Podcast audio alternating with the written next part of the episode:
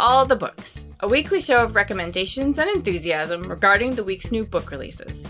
This is episode 398, and today we are talking about books being released on January 24th, 2023, and more. I'm Liberty Hardy, here with Jenn Northington, and we're coming to you from BookRiot.com. Jenn! Hi! It's been Special so guest. long since I was on all the books. It's nice to be back. Yes!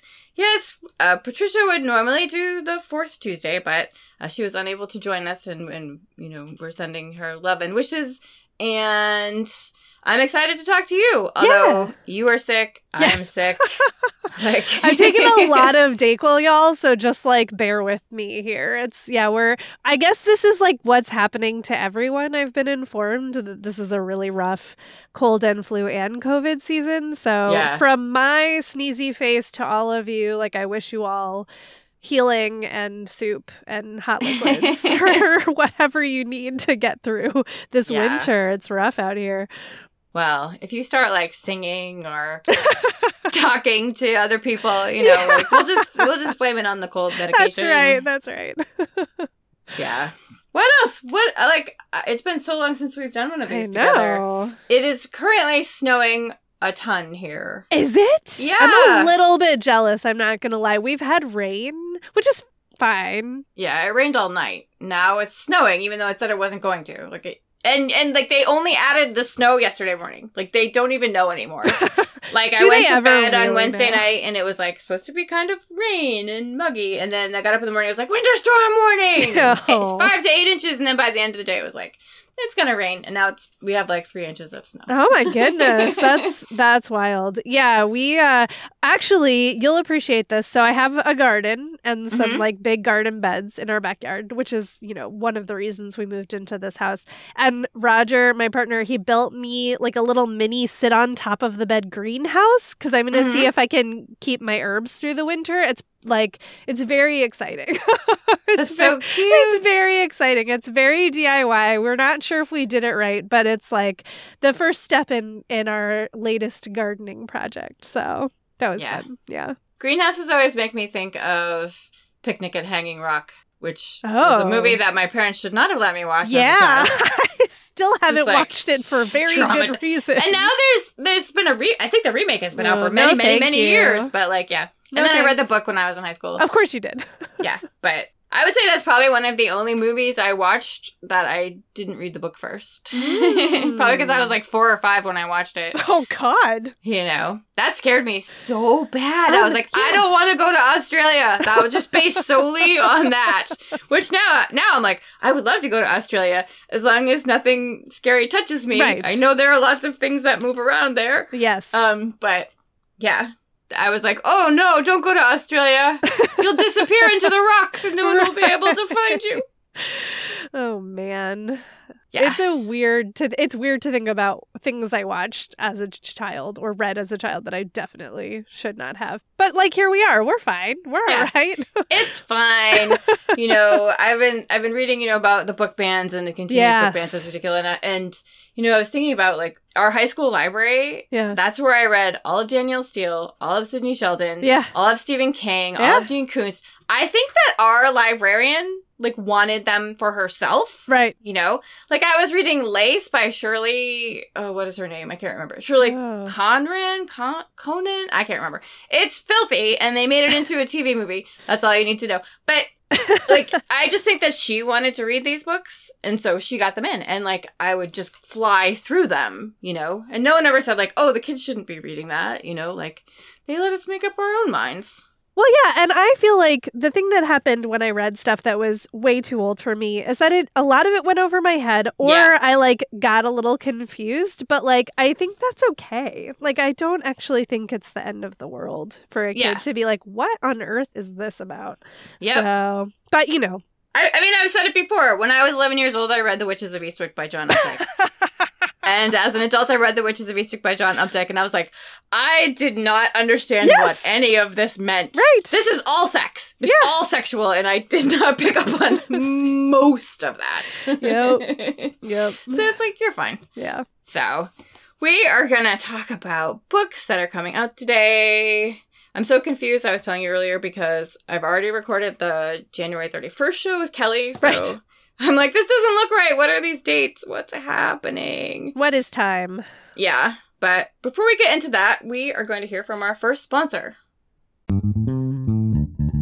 Today's episode is brought to you by Harper Muse, publisher of Troubled Waters. Troubled Waters is an intimate portrait of two generations, a granddaughter and a grandmother, coming to terms with what it means to be family, black women, and alive in a world on fire. In heartfelt lyrical prose, Mary Annaïse Heglar weaves an unforgettable story of the climate crisis, black resistance, and the enduring power of family. Narrated by Janice Abbott Pratt and written by climate justice writer Mary Annaïse Heglar, the Troubled Waters audiobook is available everywhere May 7th.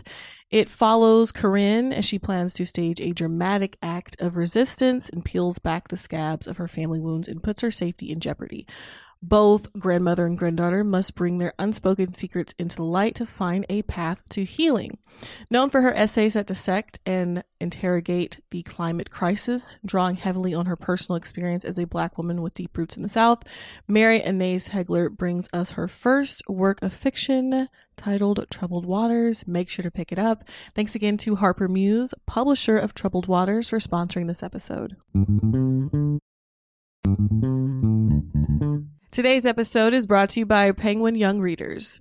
So, this book I'm about to tell you about is giving Five Worlds meets Spirited Away realness. It's about a girl fighting her way back home after getting trapped in the spirit world. It follows Anzu, who's moved to a new town during Obon, a time for families to remember and celebrate their ancestors.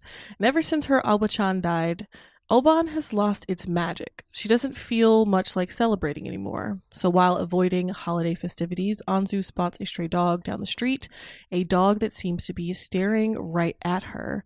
So when she chases it, she slips and falls down a bridge, losing consciousness, and when she awakes, she's in the Shinto underworld known as Yomi. The stray dog, she finds out, is actually the gatekeeper of Yomi, and he warns her to return to the human realm before it's too late. Like I said, Miyazaki realness. Um, I'm super excited for this. So make sure to pick up Anzu in the Realm of Darkness by Mai K. Nguyen. And thanks again to Penguin Young Readers for sponsoring this episode. So, Jenn, before I tell you about my first book, would you like to tell us something?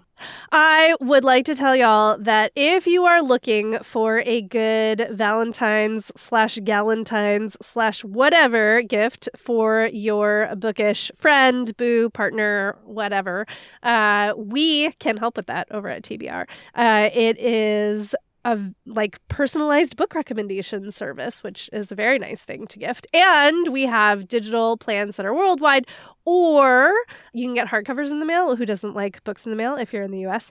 And it's pretty cool. I do some of them. Liberty works on it too. So, Yes. you know, a vote of confidence for TBR. Yes. So, if you need a gift for this February, I love you slash I appreciate you time of year that we're going into, uh, visit mytbr.co slash gift.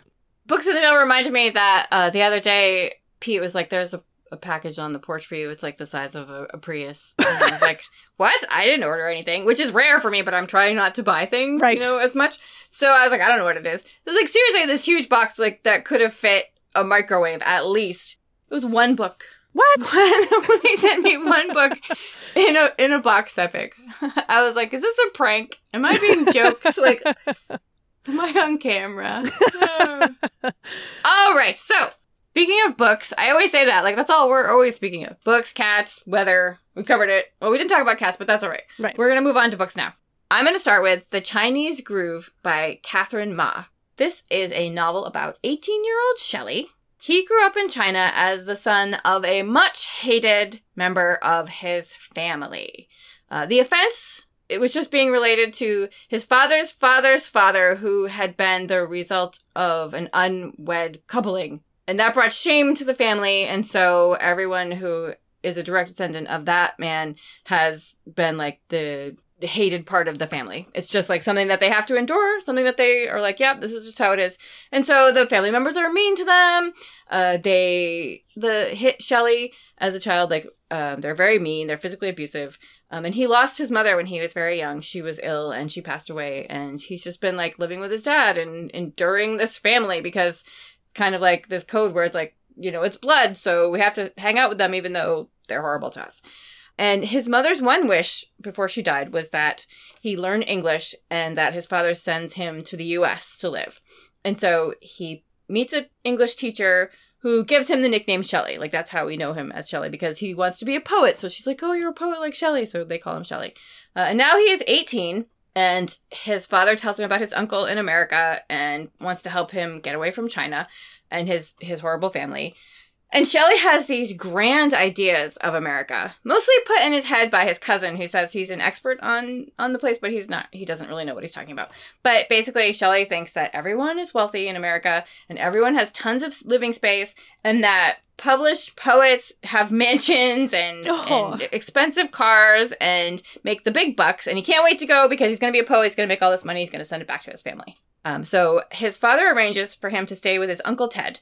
His uncle Ted says he can only stay for two weeks because they don't have a spare room, and they they can't let him stay any longer than that. They live in San Francisco, but this is something that Shelley thinks is part of the Chinese groove, which is when someone says something which is really like the opposite of what they mean. Like, um, he thinks that because he says they don't have space and he can only stay for two weeks, that he actually means like, oh, you know, we have a house and you know you can stay as long as you want. But he's supposed to be like really modest. You know, um, when he goes to pick him up at the airport, his uncle says he calls his car the crapmobile, but you know Shelley's like, oh, it's a beautiful automobile that that works and you know all this stuff. Um, they call it the Chinese groove. So like I said, Shelley embarks for California. His uncle Ted picks him up. Um, he is married to a Jewish white woman. Um, they have lost their son in a tragedy. Uh, so his father tells him not to not to bring up their son. Um, and he thinks like his aunt loves him and everything's gonna be great. And he thinks that they're gonna like let him stay forever. You know, he's gonna make a really good impression just in case. But you know, this is gonna be great. But he ends up sleeping on a uncomfortable sofa, and there really is no space for him. And they really do want him to leave after two weeks. But Shelley is such a great character. He has boundless enthusiasm and optimism. It's infectious. And he's just like, that's okay. I'm going to convince them that, you know, they need me in their lives.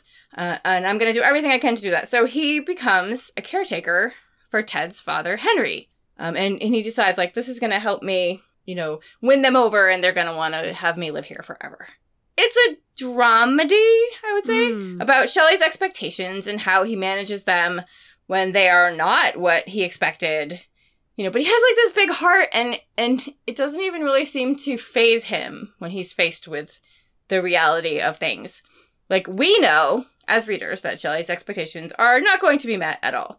We know that when people say and do things, these are microaggressions and racism, you know, and he has a really hard time picking up on social cues. But because this is told from his point of view, you also can't help but be swept up in his jovial personality and his love for the world and his enthusiasm. I thought it was going to be sadder than it was because it's like at the beginning, the very first thing he talks about is about his family Yeah. hitting him. And so I was like, oh, but it's actually warm hearted and so full of love. And you're just going to want to wrap Shelley up in bubble wrap, you know, and also you might feel a little bit more hopeful about the world. I do want to give content warnings for mentions of racism, illness and loss of a loved one, child death, grief, chemical abuse, and animal death. This is The Chinese Groove by Kathryn Ma. That sounds great. I will definitely have to bump that up on my TBR. I love a I love a sunshine character. Yes. Yeah. Sometimes I'm like, no. Yeah. Not in mood. Well, I yeah, that's true. Also though, there's something I think there's a beautiful alchemy that some authors can find like what you're talking about when you have a sign shiny character who's facing like very difficult real world problems but they're Mhm. not it's not like we're minimizing the problems it's just we're seeing them through a different lens Yeah. and i think that's really special and and awesome when when an author manages that Awesome. yep All right. Well, so my first book is Spice Road, which is the first in a new YA trilogy that is called the Spice Road Trilogy, perhaps, uh, obviously. The author is Maiya Ibrahim, and this is epic fantasy. They're comparing it to Sabaa Tahir, Hafsa Faizal, Elizabeth Lim. I think all of those are pretty fair. I think it's also, it sits next to um, S.A. Chakraborty's. Uh, you know, what City of Brass. The Daevabad trilogy. Yeah, yeah, thank you. The Daevabad trilogy. So it's really enjoyable, y'all. I had a lot of fun reading it. I love this kind of world building. I love these kinds of stories where you're taking, you know, in this case, we've got Arabian um, mythology, Middle Eastern mythology. We've got jinns and, you know, desert cities and all of this stuff. And uh, some also references to the historical Silk Road, but it's the Spice Road here. But there's also magic. Like this is all, this is all catnip for me as far as I'm concerned. And uh, the main character, Imani, is part of a very privileged family. They're well known, they're politically astute, they have a lot of money, and she is a warrior in this uh, guard force that they have. And the guards drink this special tea, and it gives them special powers that are specific to them. So her she has an affinity for iron and when she drinks the tea it means that she can take the dagger that she has and turn it into like any weapon that she wants. Um, so it can become a spear or a sword or you know anything.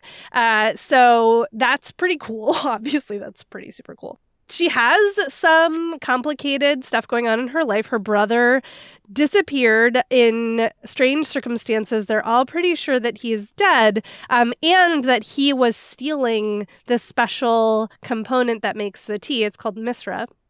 And so there's like some real grief and confusion and frustration around that situation.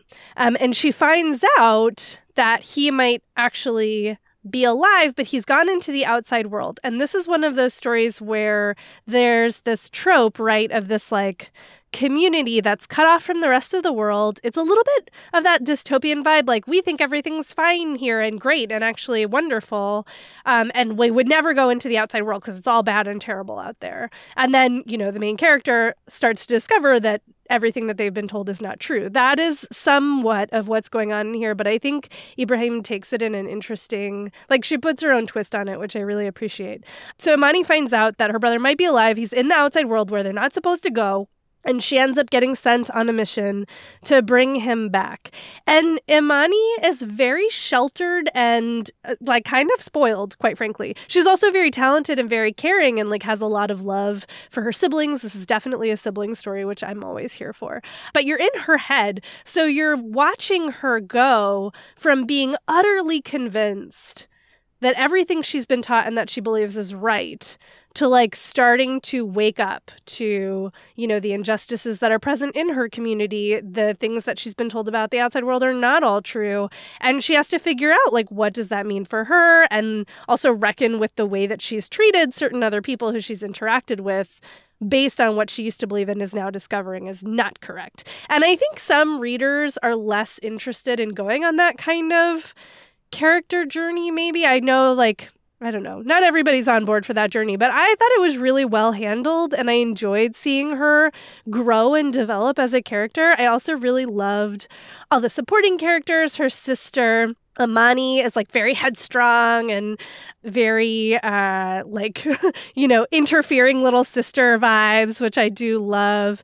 And then her brother Atheer is like a be- really strong presence in the story as well. There's some complicated love shenanigans as you might expect with YA but I just found it very engrossing. I was totally in the vibe of the story from start to finish.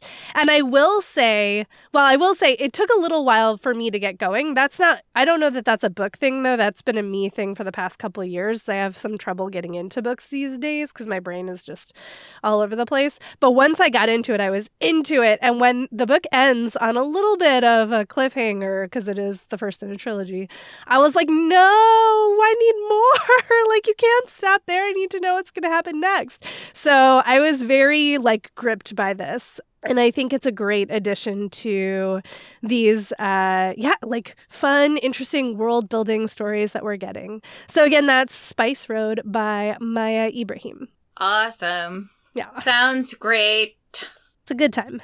So, my next pick, I haven't actually read. I was telling Jenn before we started that the first three books that I chose to read for today's show uh, uh, did not work for me. I did not enjoy them. um, I felt like the guy in Indiana Jones and the Last Crusade, like, by the time I finished the third one, it was like, did not enjoy that either. It was like, you chose poorly. That's how I feel. I was like, all I could hear was his voice being like, oh. But like, these didn't work for me, so I don't want to talk about them. So I want to talk about a book that I am excited to get my hands on, and that is The Minus One Club by Kekla Magoon. Uh, this is going to have a discussion of loss of a loved one, just going into it, letting you know. Um, it's a contemporary YA novel. It's about a 15 year old named Kermit. I feel like the name Kermit is making a comeback, you know, because it was actually like a very popular name before the frog. And then people stopped naming their kids Kermit because of the frog. But now, like, there was Kermit in that Adam Sandler basketball movie. Like, Kermit's making a comeback. um, so this is about Kermit, and uh, we know at the beginning that he lost his older sister in a car accident, and he and his family are grieving. And one day he's at school, he goes to, to high school, um, he finds an invitation in his locker that just has like a minus one sign on it. And he finds out that it's an invitation to join the Minus One Club. It's a group of students who have gathered, uh, who have all lost someone important to them, and they sort of bond over their losses. And Kermit's really interested in this, and also his crush Matt is a member of this group, so he decides to join. And so it's about them, you know, coming to terms with what has happened and talking it out, but grief and trauma make people react in different ways. And Kermit becomes worried that Matt's grief is making him reckless and something bad is going to happen to him. So he needs to figure out a way to help Matt and also like keep the group together. Uh, it sounds heartbreaking and amazing. I love Kekla Magoon's novels. Uh, she is the Coretta Scott King and Prince honor winning author of How It Went Down, Light It Up, and Revolution in Our Time. She's also the author of one of my favorite recent middle grade novels, The Season of Sticks Malone. Yes. Which I think I talked about on the show, which is about the two brothers and they're in trouble on their summer vacation because they traded their baby sister for a bag of fireworks. so and good. they meet like this cool older kid.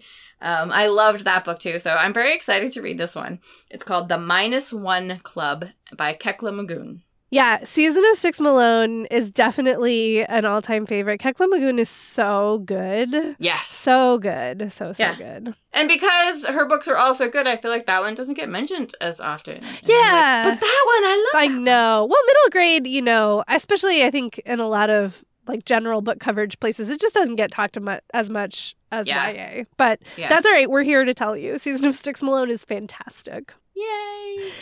Uh, so my next book is a romance. I will tell y'all that I only recently started reading Kate Clayborn, and I am being converted. I am uh, like a huge fan now. So the latest from Clayborn is Georgie All Along, and this is about uh, our main character. His name is Georgie. And she has been a personal assistant to this like high flying Hollywood actress for a while. And her boss is basically like i'm gonna stop doing this. Like i'm done with hollywood. I'm gonna go like have a farm and like talk about goats or something. So like you need to find a new job. And georgie at the same time her her best all-time best friend is pregnant and her friend has moved back to their like small hometown um, to start a family. And so her friend is like come come back home. Be with me like as i'm like about to give birth. Like hang out with me. Help me out um, since you don't have anything else going on. And so georgie goes. And part of what georgie is struggling with is that she doesn't feel like she has goals in life the way that other people has goals. She's always sort of like just kind of stumbled into things and you know, she did okay in high school but not great. She didn't go to college. She just like had a lot of odd jobs and she's super good at what she does, but she doesn't have a 5-year plan. She doesn't have like a 1-month plan and she feels like something's wrong with her. So she's like I'm going to use this time to like figure me out hopefully. And of course, this is a romance. So we have our uh, hero, Levi Fanning, who is the older brother of the guy that she had a huge crush on in high school. And she runs into him and they have this whole like very weird interaction over milkshakes. It's really i just love this book. And he is like a very quiet sort of broody hero. So we have a little bit of like a sunshine grumpy dynamic going on. And he is quiet and broody because um, he has had a rough childhood. His father is a terrible person very emotionally abusive. And he, he rebelled by doing not great things. Like he stole, he was like a troublemaker, and everybody in the small town remembers him that way. But he's been trying to put his life back together. He like runs a small business. He's very good at building. He's like a dock builder because um, this town is on the water. And he's like trying to, you know, make good. And so the two of them start interacting and are trying to figure out like, what's next for them as people, what's next for them as a couple. There's also this really lovely uh, mechanism where Georgie and her best friend Belle wrote a friend fic there's this notebook where they wrote stories about what they were going to do in high school. And like, you know, when they were still in middle school, they're like, this is what high school is going to be like. We're going to go on dates and we're going to go to prom and you're going to be the prom queen. I'm going to do this and that. And it's like so lovely and sweet. Um, and that plays a big role in this story as well. And I just tore through this romance, y'all. It was so nice to see working class characters who like don't have college degrees and don't want them or care about them. They're successful in their own right. And I also really love how everyone interacts with each other. Like I even love how they fight. I think that Clayborn does an amazing job with the relationship dynamics between, you know, Georgie and Belle as friends who like have some reckoning to do with each other. Georgie's relationships with her parents is great. The way that Levi interacts with his family or doesn't. Um, and the way way Levi and Georgie fight. I was I never had that moment where like if you've ever read a romance, you probably experienced that moment where you're like, "Oh my god, just talk to each other. Like just tell each other the thing so that you can work it out." I never had that moment in here because they do talk to each other, and that doesn't mean they don't fight. It just means that they fight in a different way that I really loved seeing. So, huge fan of this book. If you want a good romance, if you want a good small town story, if you like the idea of working class characters, like I don't feel like we see that all the time. Um, and yeah, just two amazing people like figuring out their stuff together. Uh, that's Georgie All Along by Kate Clayborn. So, last night I recorded the When in Romance podcast with Trisha because Jess was out, and she was like trying to convert me to Kate Clayborn. Yes! She's like, and she talked about this book, and she said so many of the, the same points Oh, that really? you said. But yeah, I when I saw it on the list today, I was like, oh my goodness, It's, a following you around. It's a Yeah, sign, Liberty. It's yeah, a sign. It sounds really fun though. It's great. So those are some of today's releases that we have read or not read. me. and now we're going to talk about more of today's releases in hardcover and paperback that we are excited about but haven't necessarily read. I'm going to kick it off with Tell Me an Ending by Jo Harkin, which is coming out in paperback today. This was named a best science fiction book of 2022 by the New York Times. Jenn, did you read this one? Mm-mm. Okay. So we're both going to learn some things today. Yeah.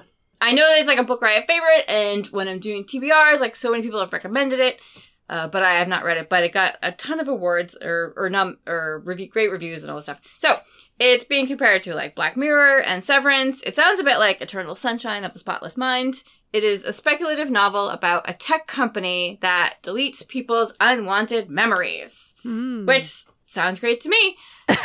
um, I would sign right up. But so that's not the the main focus of this.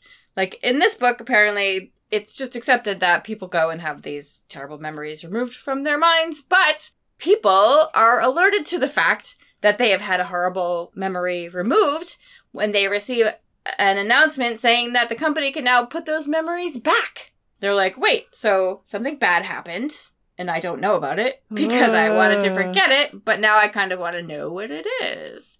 So, like, if you had something so bad that you had it wiped from your brain, would you want to know? It sounds a bit like The Measure, which came out last year, about how everyone got a piece of rope in a box, and if you open the box, the piece of rope would tell you how long you had to live. Oh, right. And so some people wanted to open the box, some people didn't, some people opened other people's boxes for them because they couldn't stand not knowing. Um, and so this focuses on a few patients and the psychologist who is working with patients to help them get reacclimated after their memories are reinserted, who begins to question everything about the program, both the removal of memories and the replacement of them. So it sounds really fun. I have a copy around here somewhere. title of my memoir. So I'm hopefully going to read it soon. It's called Tell Me an Ending by Jo Harkin. Interesting. I will have to look out for that one. Yeah. Uh, so let's see. My next book is On Savage Shores How Indigenous Americans Discovered Europe by Caroline Dodds Pennock. I think I actually talked about another similar, well, not similar, another read that is uh, bringing Indigenous history, especially during pre and like during colonization, to the forefront. Um, The Fifth Sun by Camilla Townsend. I think I talked about that one on an All the Books episode, like who knows how long, many, like two years ago, one year ago. But this one is super interesting. I want to note that a bunch of these that I've been reading are by, as far as I can tell, white historians who. Uh, I mean, Caroline Dodds Pennock does a good job of acknowledging that in the intro and talking about, you know, the way she approaches source material, the way she tries to honor the history while not being a part of it. I hope that we will see more of these books come out by folks from inside these communities because you know it's still a longstanding part of publishing especially academic publishing. Like who gets even the tiny book deals that you get in academic publishing who gets the opportunity to write a whole book about their research is still extremely white. So it's good that this stuff is being you know documented and brought to the forefront but i would like to see more in community voices in the future. Also maybe i'm just missing them. I don't know. These are the ones that i'm finding but on Savage Shores, which I'm like mm, a third of the way through, uh, is about the indigenous folks who during like you know the late 1400s and then into the 16 17 centuries went to europe as a result of the arrival of europeans in the americas and what they discovered there and how they interacted. And it's not one story. And i think like if you had asked me i'd be like oh yeah i guess i kind of know that. But there's so much here that i did not know about. There's so many you know people who were considered royalty, for example. Uh, let's say there's like Inca descent, uh, and they went to Spain and, you know, were recognized as royalty by the crown and had their own experiences. And then, of course, you know, they're the folks who were enslaved um, and brought against their will. There are some that we're not sure if it was voluntary or not, if they went on their own uh, agency or if they were taken, but their experiences in Europe and what they thought about Europe. And obviously, you know, the source material is uh, tricky in some cases to resurrect. A lot of what uh, Pennock is doing is reading between the lines of the source materials we do have, which are often by, you know, the colonizers in question. But it's really interesting the work that's being done here and the materials that she does get to reference. And I, you know, I was a history major. This is my jam. So I'm, of course, going to pick these books up because I just think it's so interesting and also so important that we, you know, recognize how this what we learned in school uh, is really in some cases just flat out wrong and in a lot of cases only the tiniest part of the story. So i'm super into this. I think the book is really well done. I even appreciate there's some snarky footnotes happening and i love a snarky footnote i'm not gonna lie. Uh, so i think this is accessible. I do think like even if you're not you know a history buff i think pennock is doing her best to write it in a way that shows the research that she has done, but also makes it accessible to a broader audience. It's certainly not like this is not Erik Larson, you know, narrative popular history, but I think it is accessible. And I would encourage you, if you have any interest in, you know, pre and during colonization Americas, to pick this up or, you know, get it for a friend who um, is interested in this as well, because there's really interesting research being done, and there's a lot of sources that Pennock has worked with that I'm going to look into more. Um, so I'm excited about this one, and uh, it's like it's very much in my nerdy wheelhouse. So again, that's on Savage Shores: How Indigenous Americans Discovered Europe by Caroline Dodds Pennock. All right. Now, before I tell you about my last pick for today, we are going to hear from another sponsor. Today's episode is brought to you by Song of the Six Realms by Judy I. Lin. Xue is a talented young musician who was orphaned at a young age. Her sole family is a kindly uncle, but then her uncle is killed, and she is, of course, devastated. With no family and no patron, Xue is facing the possibility of a lifetime of servitude playing the qin. Then one night, she is unexpectedly called to perform for the enigmatic Duke Meng. He surprises Xue further with an irresistible offer serve as a musician in residence at his manor for one year, and he'll set her free of her indenture. But the Duke's motives become increasingly more sus when he and Xue barely survive an attack by a nightmarish monster. It's like, what what's going on here? So this book is a sweeping epic romantasy that follows a talented young musician who is swept away to the celestial realm by an enigmatic young duke and who doesn't want to be swept away to the celestial realm by an enigmatic young duke? She's living all our dreams, honestly. Make sure to check out the new book, and thanks again to Song of the Six Realms by Judy I. Lin for sponsoring this episode.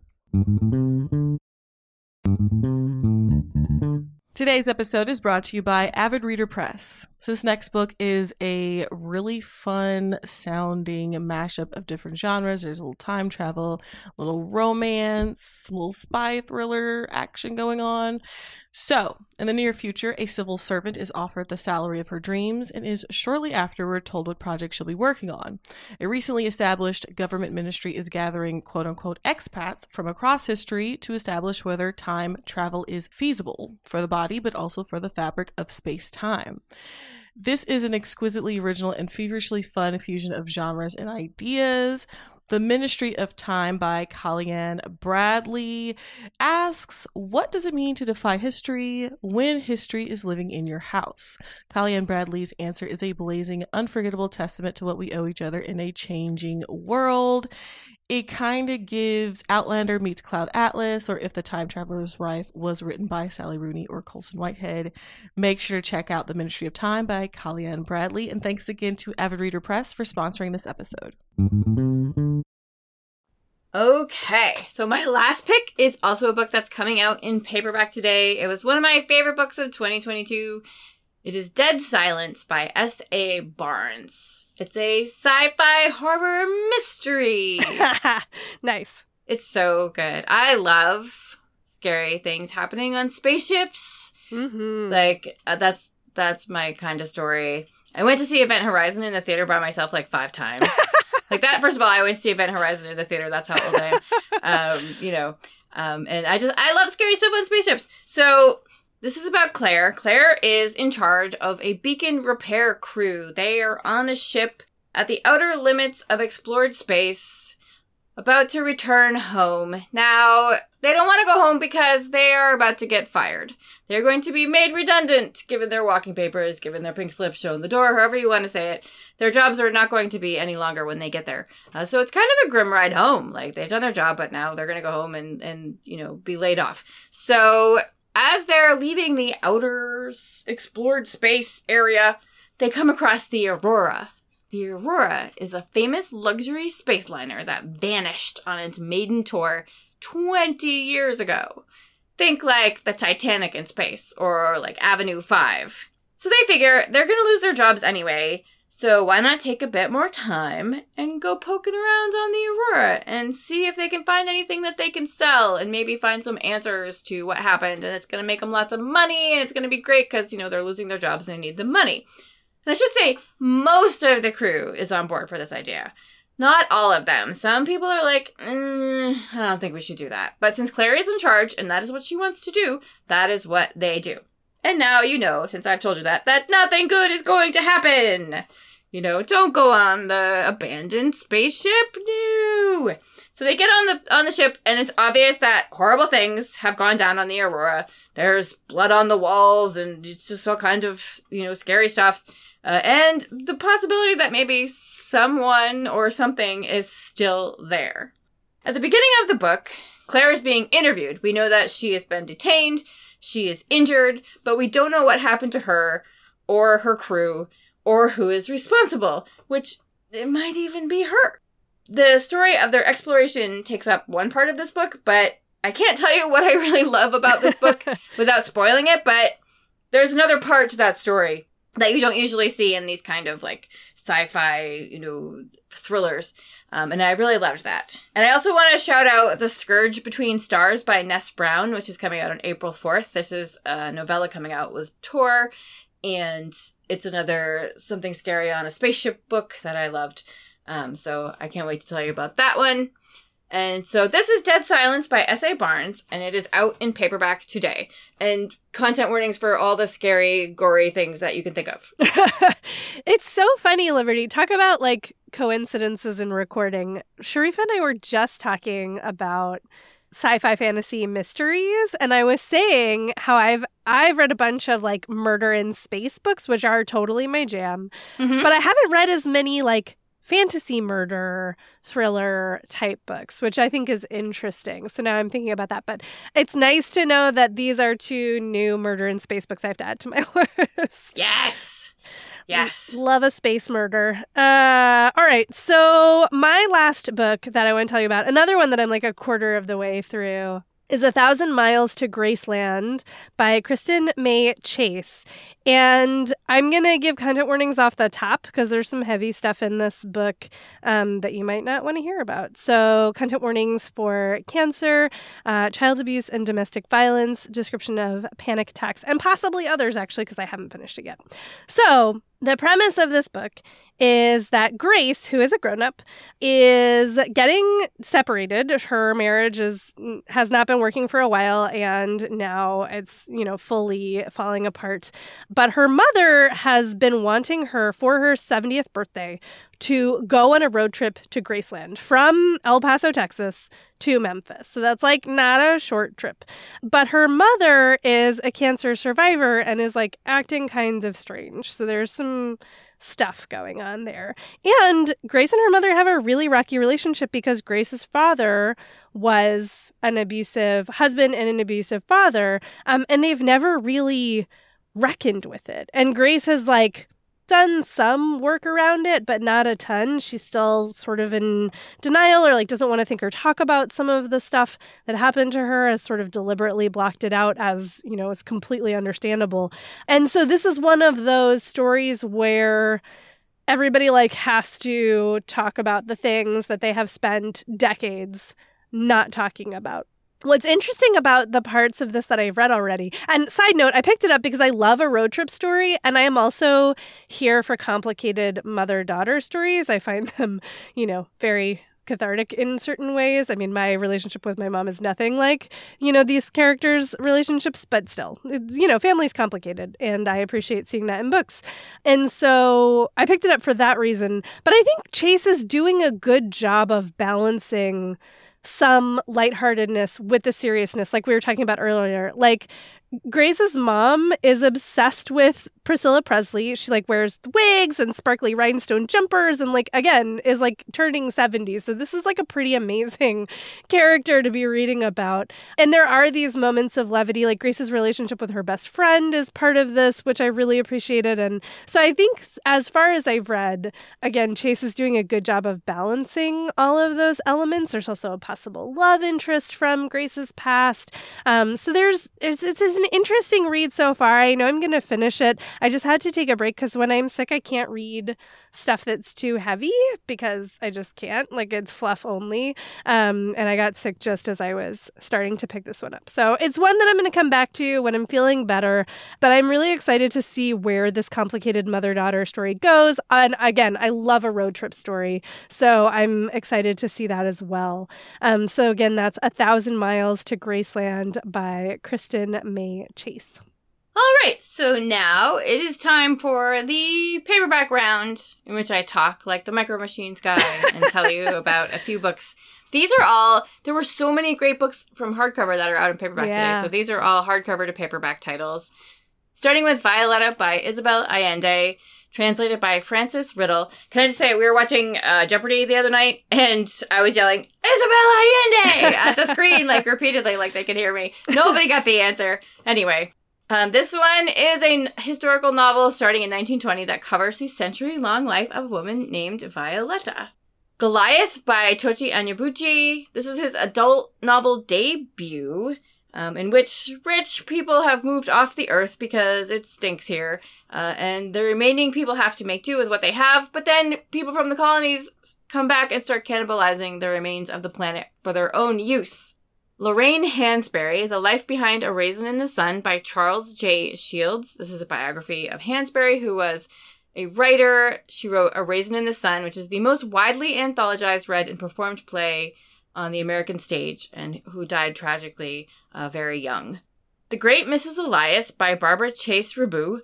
Uh, Chase Riboud is a award-winning sculptor and writer, which I found out when I was researching this book, which sounds amazing. And this is uh, fiction based on the true story of Hannah Elias, one of the richest black women in America in the early 1900s, which reminds me of the Davenports, which Kelly will be talking about next week. Only a Monster by Vanessa Len. A dark YA fantasy romance debut. That was a lot of adjectives.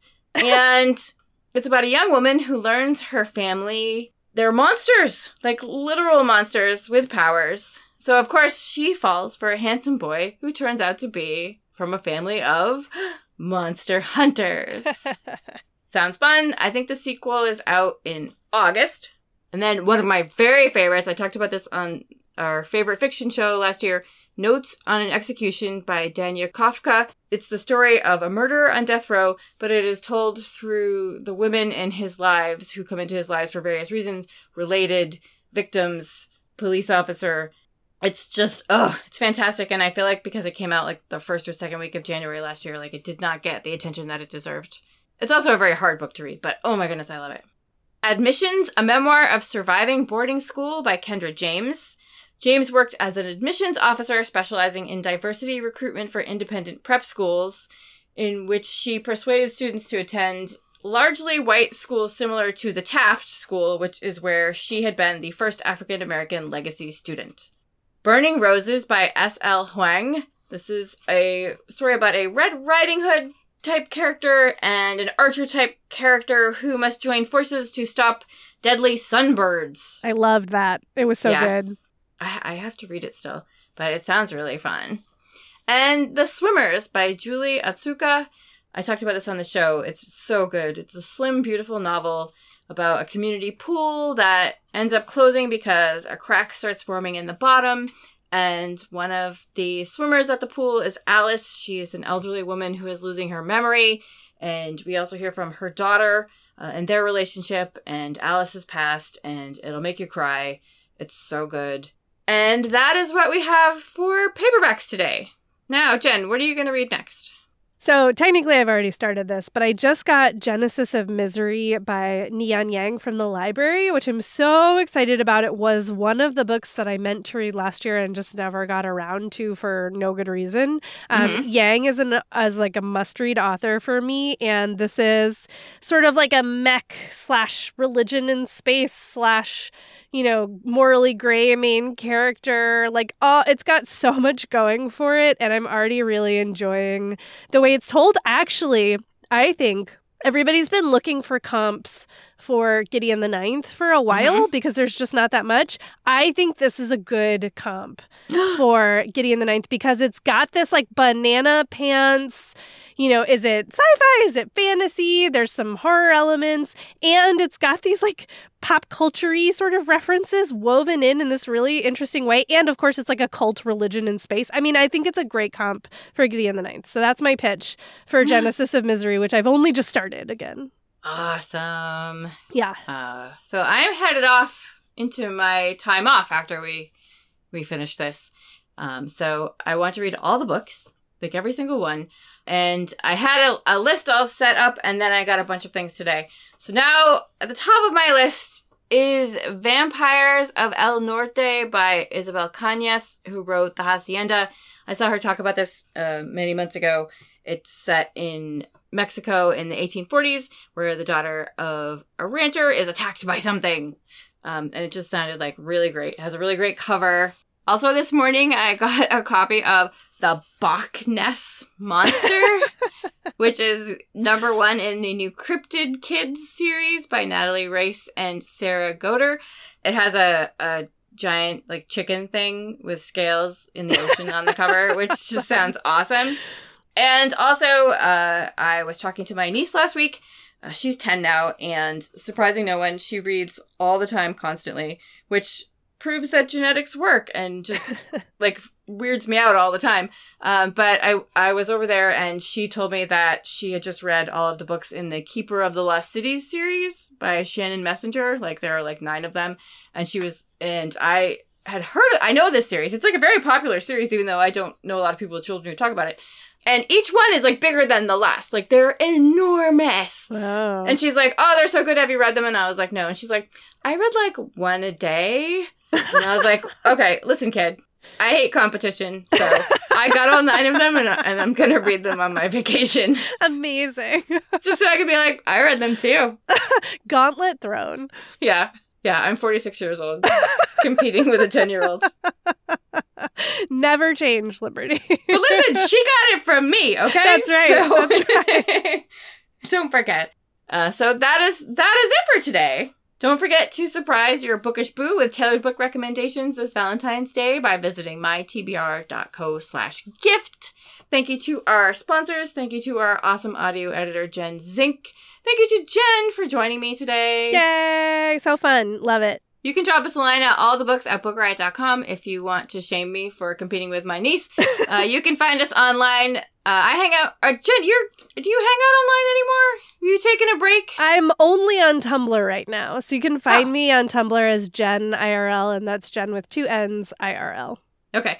I mentioned that I went to see Event Horizon, but you're talking about Tumblr, so I feel I feel Oh, better yeah. now too. I own it though. It's fine. Tumblr is the actual best social media as far as I'm concerned at this point in my life. Awesome. You can find me on Instagram at Franzen Comes Alive.